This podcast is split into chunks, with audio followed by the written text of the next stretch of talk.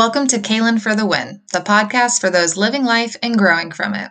I'm your host, Kaylin Lucas, sharing from experience. Want to talk more about the episode today or just in general? Follow me on social media at Kaylin for the Win.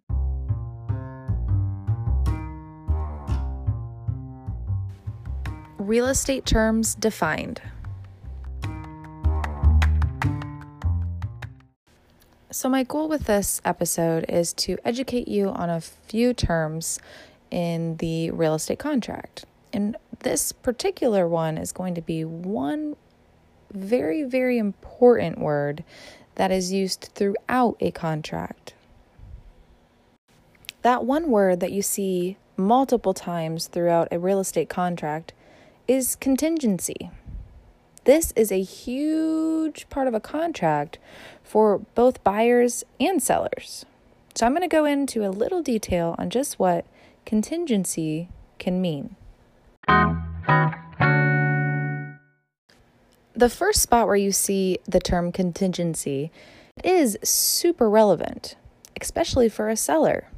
That contingency is a pre approval and the intent to proceed.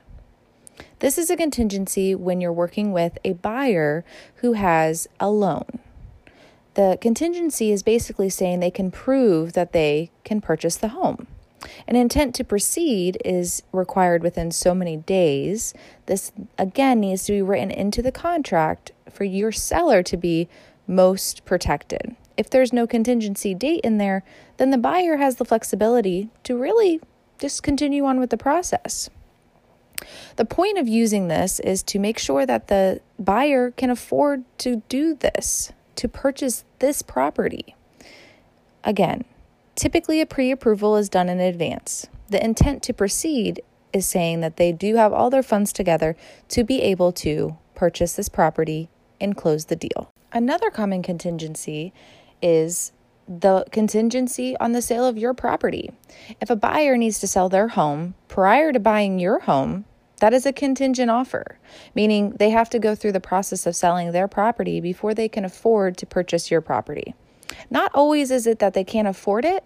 Sometimes it's they just really don't want to have two loans, which is also very reasonable. The most common and well known contingency is inspections. This is so that a buyer can protect themselves in getting into a home that needs a lot of repairs or items that they may not been aware of. So, an inspection comes with a time period. This contingency is saying that they get a certain amount of time to look through the home with a professional inspector and see what items need to be taken care of. This is where the seller can agree to do repairs or walk away from that offer.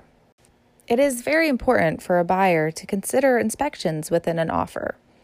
And it's also very important for a seller to consider an inspection within their home. So, prior to listing, oftentimes an agent's going to suggest to a seller to be prepared for certain items, depending on the loan types or condition of the home. The last contingency is appraisal. This is oftentimes required with any loan type. Cash offers don't always require an appraisal, but sometimes a buyer still wants that. Loans will not go through if the appraisal doesn't appraise at the value under contract for. That's something to keep in mind when listing a home. You want to make sure that your home's going to appraise, otherwise, you might be only looking for cash offers. So it's extremely important for both buyer and seller to be aware of these within a contract, all in reference to the term contingency. You have loan contingencies, the sale of the buyer's property as a contingency, most commonly inspections, and the appraisal. These are all four items you really want to be aware of when going through the home buying process and selling.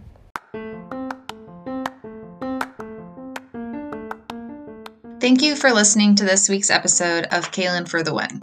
For more shared experiences, subscribe and follow me on social media at Kaylin for the Win. Here's to living life and growing from it. Chat with you soon.